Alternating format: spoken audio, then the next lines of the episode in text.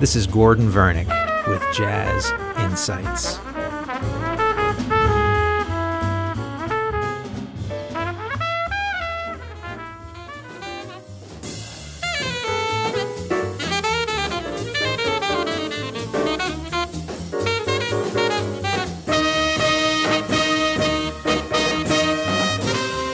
Today, I would like to continue with the music of alto saxophonist, composer, and bandleader Jackie McLean. In 1959, he recorded a number of albums on the Blue Note label, which was the quintessential um, label for hard bop recordings from this period in the 1950s into the early 1960s.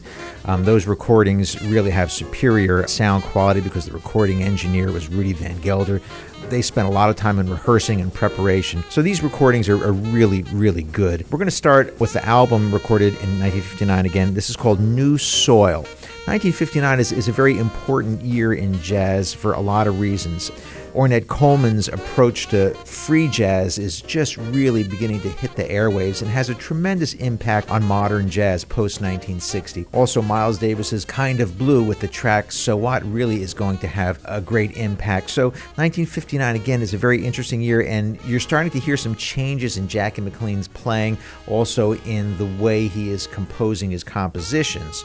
So there's a there's a bit of a difference here between Jackie's playing in 59 and then the mid 1950s. He is assimilating all these changes that are happening in jazz and it's really coming through in his recordings and playing. We're going to start with a track called Hip Strut, which is mildly reminiscent of Freddie Freeloader from Kind of Blue. But let's check this out. It's a wonderful track.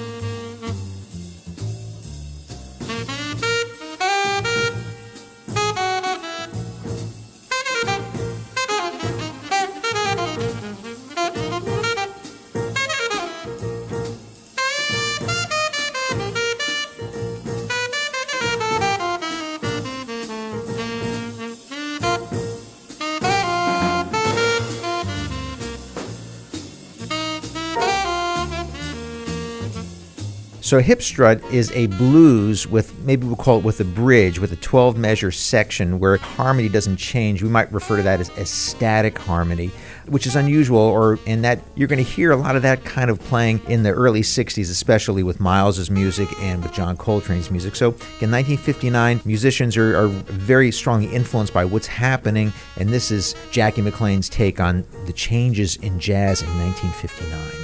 The trumpet player on that record is Donald Byrd. Through the 1950s, he made a number of recordings with, with uh, Donald Byrd, who was a terrific trumpet player and very much in the hard bop style. Later on, he would also record with Kenny Dorham, with Blue Mitchell, uh, made a series of fantastic records with uh, Lee Morgan in the mid 1960s. So he worked with a lot of great musicians, especially great trumpet players. From that same record, New Soil in 1959, we're going to hear a track that he wrote called Minor Apprehension, which is really unusual and it's more suited to something you might hear in the mid 1960s. Great composition, very, very unusual, angular with a little bit of dissonance thrown in there. And it's a modal piece with a bridge. So this is 1959, but this is a precursor of much of the jazz that we're going to hear from the 1960s. Minor Apprehension, 1959.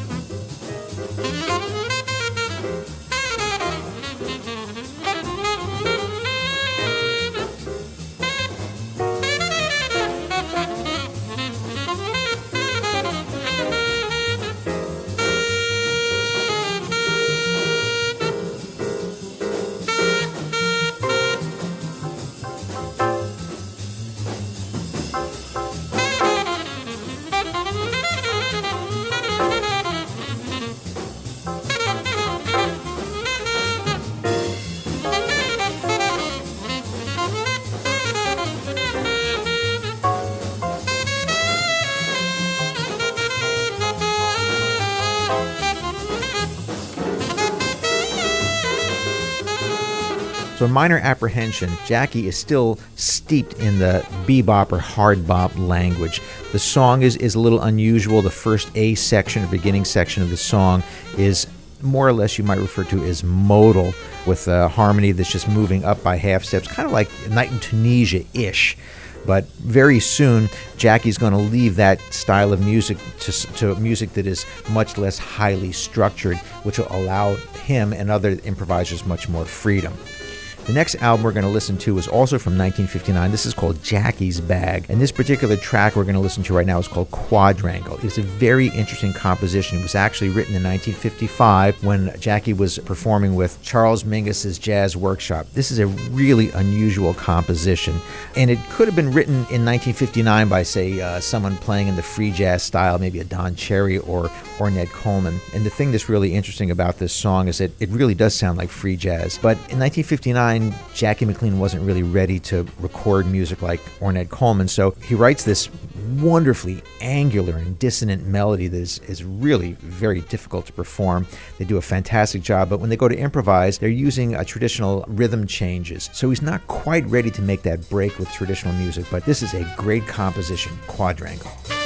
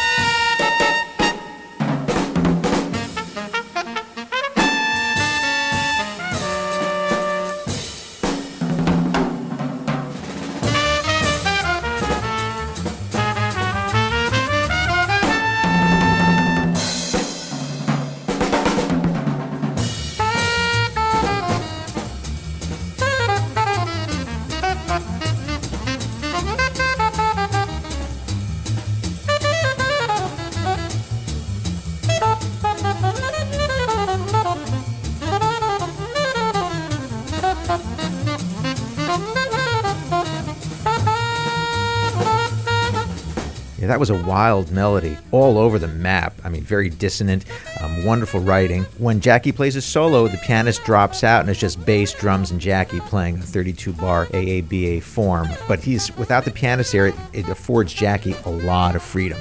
Great track. On that same album called Jackie's Bag, there was a few tracks recorded in 1961 with the wonderful tenor saxophonist uh, Tina Brooks and Blue Mitchell.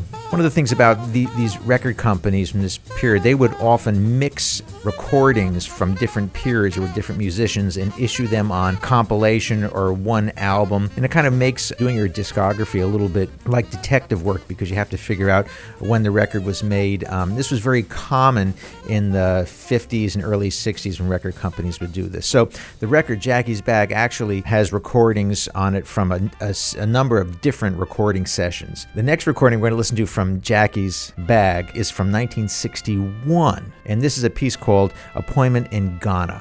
It's an interesting track. It's modal in nature, very much like um, the music that came off of Miles Davis's Kind of Blue. So let's check out this melody and, of course, Jackie's solo, which is very, very different style of playing from pre 1960.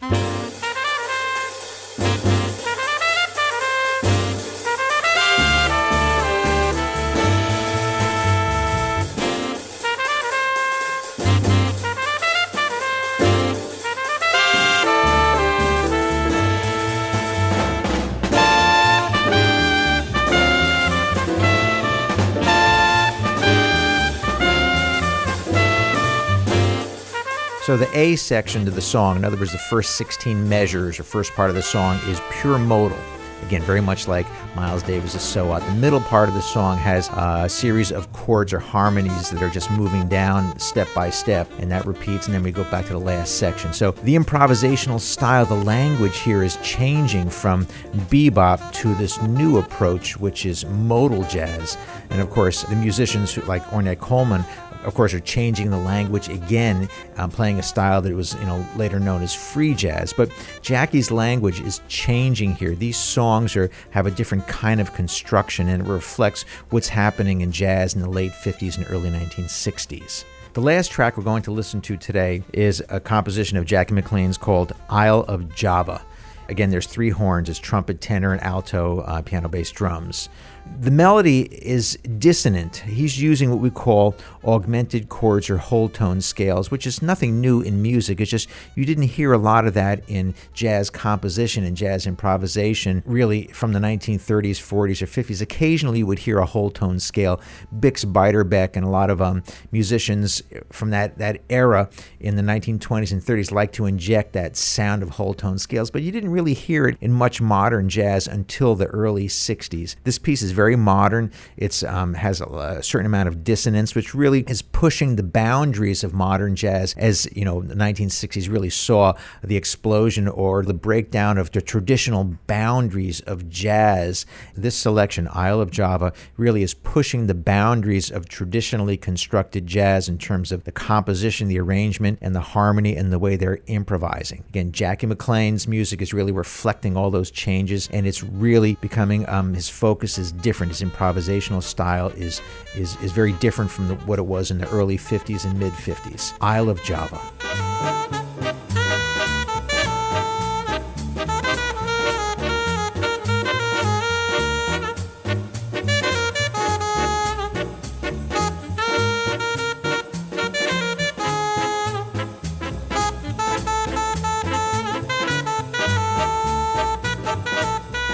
This has been Jazz Insights with Dr. Gordon Vernick.